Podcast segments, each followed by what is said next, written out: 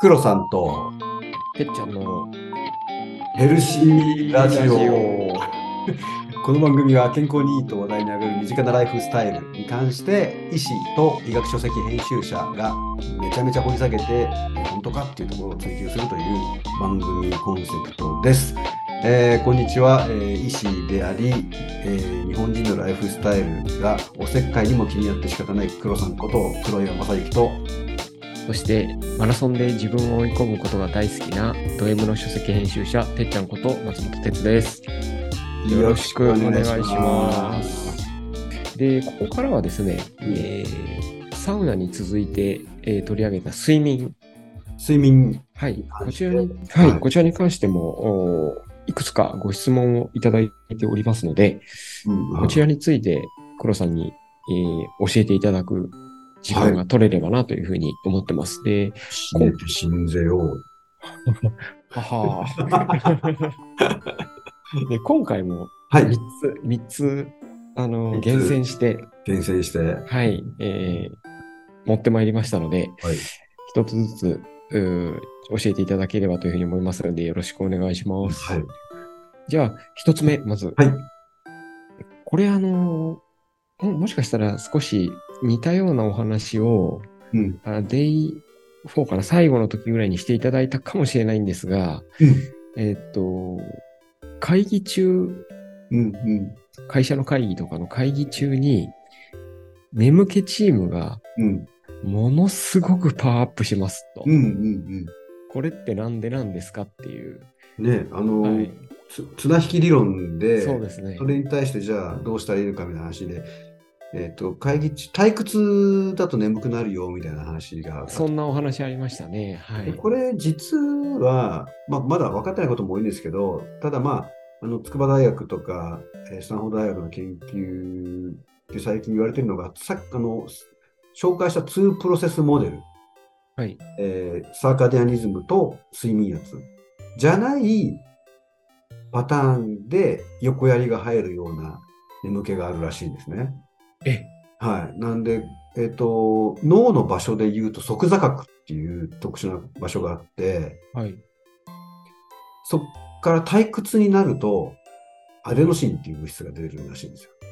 あら、じゃあ今まで出てこなかった単語がいっぱい出てきましたね。アデノシン。今までアデノシンが睡眠圧の正体って言われてたんですけど、はい。まあ、どうも違うんじゃないかと。アデノシンは側座角にあって、退屈になると途端に飛び出してきて、そして何をするかというと、ヒスタミンの分泌を抑え込むと。うん抗ヒスタミン薬のような、アレルギー薬で眠くなるような、はいはいはい。ぼーっとした眠気に襲われると。うんそうそういう、あの、2プロセスと、あと覚醒審判ですね。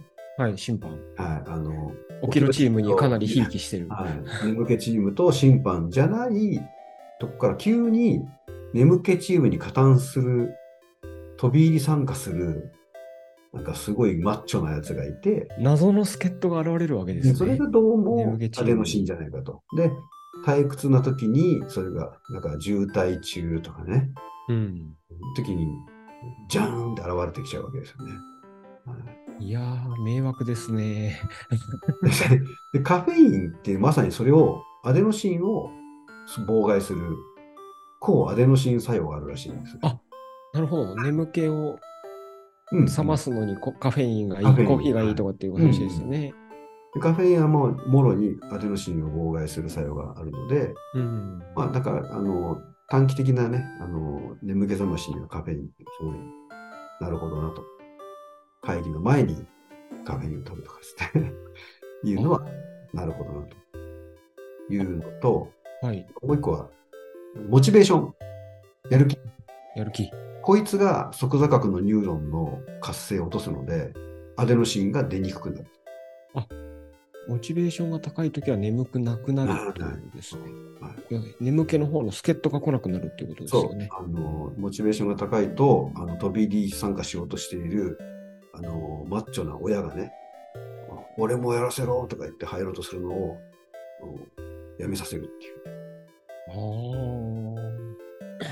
あ。なので、むしろそのモチベーションが起きろ側、あの、覚醒側の方にね、えーひいきに作用するので、まあ、なので、即座角っていう場所を覚えなくてもいいんですけど、ちょっと2プロセスと異なる、えーあのアドリブ的な反応がそこで起こるっていうことが言われてます。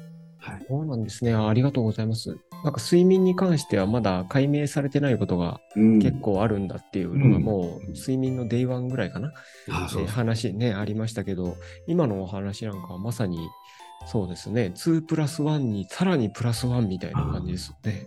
そう。あだから、あのちょっと話ずれますけど、柳田先生、スタンフォード大学系って言いましたけど、実は違っ間違った情報で、はい。柳田先生は多分独自にあのずっと筑波でやられてる方柳沢先生系なんですね。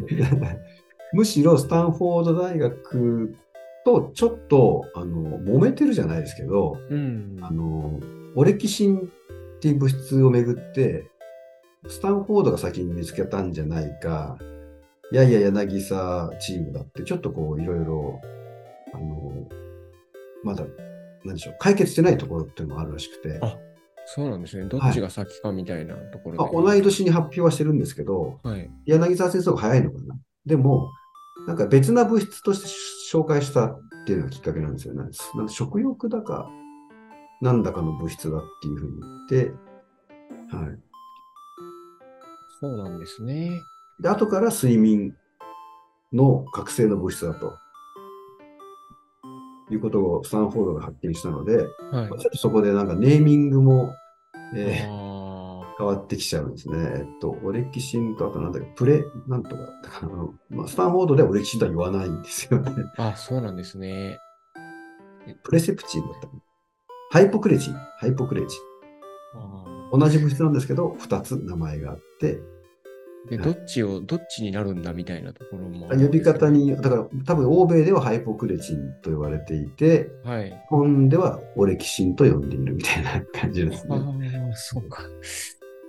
なるほど。これが何です？あくまでもすいません。いやーいや、ありがとうございます。じゃあ、やっぱなんかその、逆に言うと、そのモチベーションがうん。高く保てないような時は、うーん。もうやっぱり眠くなって叱るべきみたいな、そんな状況なわけですね。どうしても助っ人、が来てるわけですもんねどう。しても、はい、飛び入りの助っ人がもう腕をブンブン振ってる状態ですね。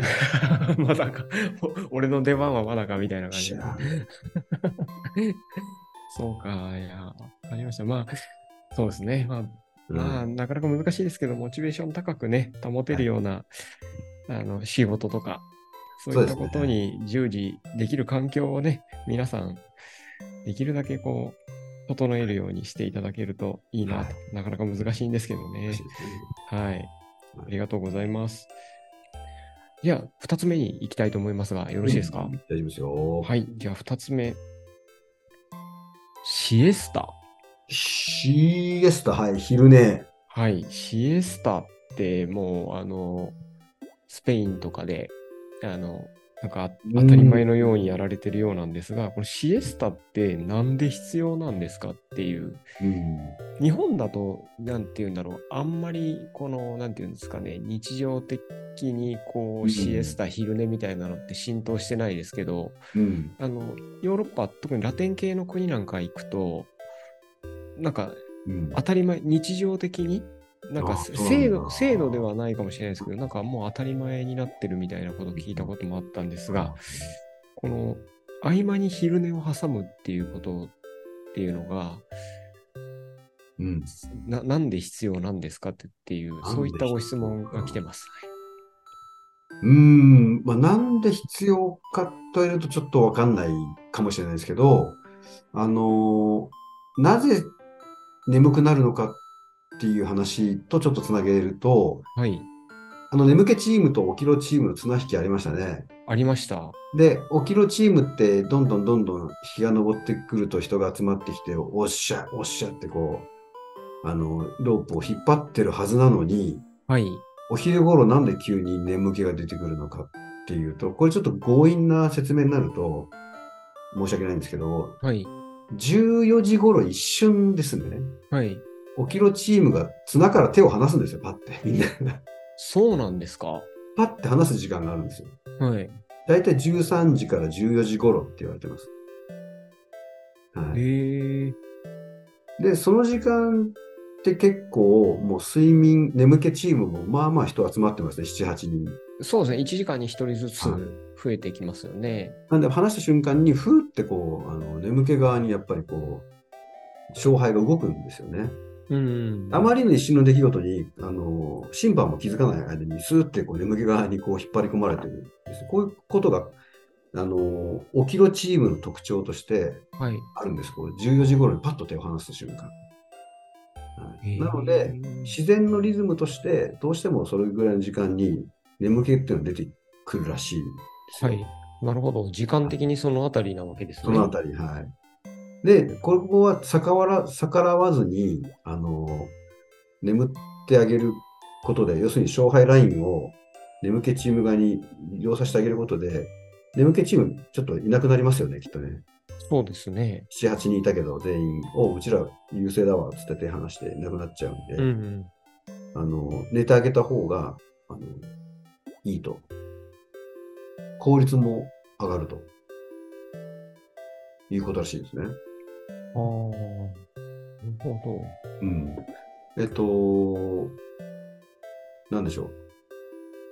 自然のリズムとして、えー、起きろチームが手を離すことに対して、えー素直に眠気チーム側の方にこう引きずり込まれた方が、えー眠気チーム側の眠気メンバーいなくなってくれるので、ど。はい。その後ね、起きろチームがまた引っ張り出したときに、一気にうわっていくじゃないですか。そうですね。ああ。一回そこであの、なんか起きろチームの小休止みたいなのが入って、そうなんですよ。そこで一応眠気チームが勢いをうん。つけるわけですが、うん。そこで一回まあ、なんていうんですか、寝寝てあげて、はい。勝敗ライン、勝敗ラインを眠気側に動かしてあげることで、動かしてあげて、はい、もう眠気チーム油断させるっていう。で、起きろチームがまた、あうんあ、お疲れっつってまた戻ってきて、そで、ガー引いたときに起きて、う。うん。またハイパフォーマンスで頑張ハイるみたいな。パフォーマンスになるんです。はあい。ちなみにですね、ーはい。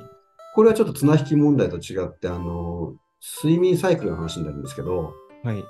ここで何分寝ればいいんでしょうっていう。今聞こうと思ってました、僕。おシエスシエスタって何分がいいんですか？先に聞いといてよかった。睡眠サイクルあったじゃないですか。浅い睡眠。ありました。90分っていうのがありましたね。どこで起きたら楽です？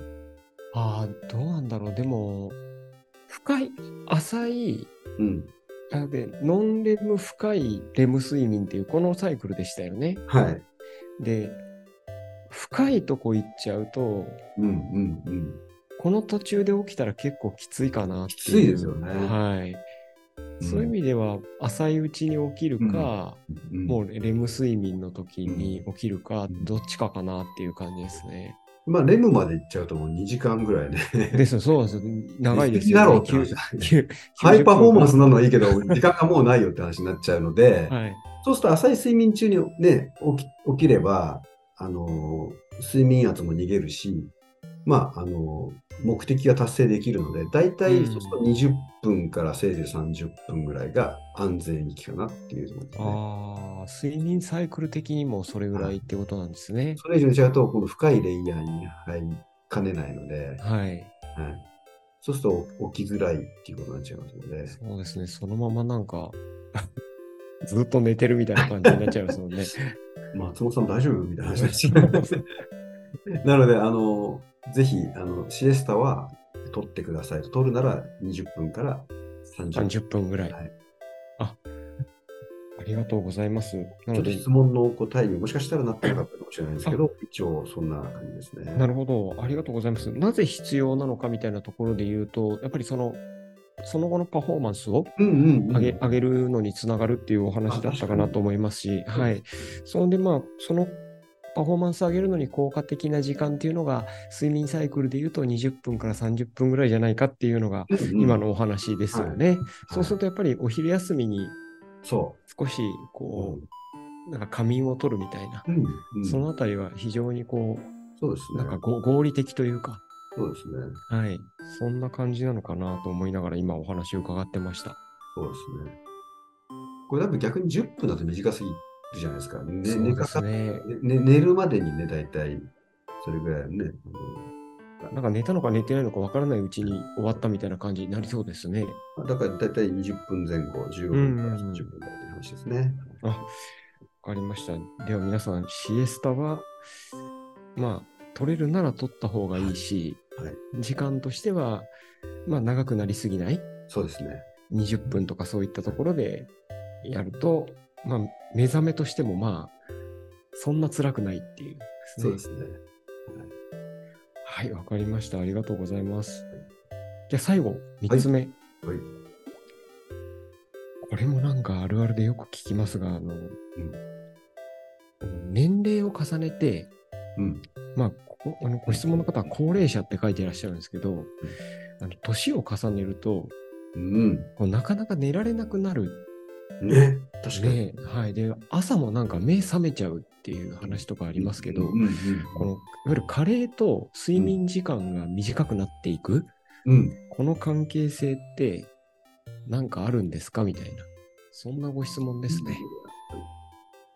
え、で、あのー私の周りの、だから、ご年配の方たちも寝れないから眠剤くださいとか、えー、早く起きちゃうのよみたいなことをおっしゃるんで、これ多分おおおよそ、ほとんどの人が感じてるんだと思うんですよね。はいはい。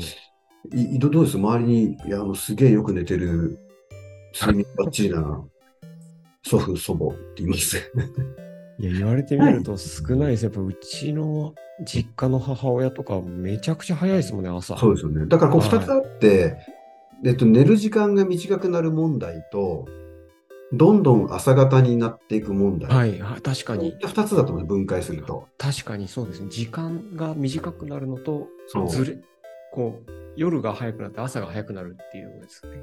で、この質問に対して用意してきた論文があって、はい。結構いろんなところで引用されてるんですけど、これなんだろう、えっと、睡眠の質と睡眠の時間を4000人ぐらい使って調べた、えっよと。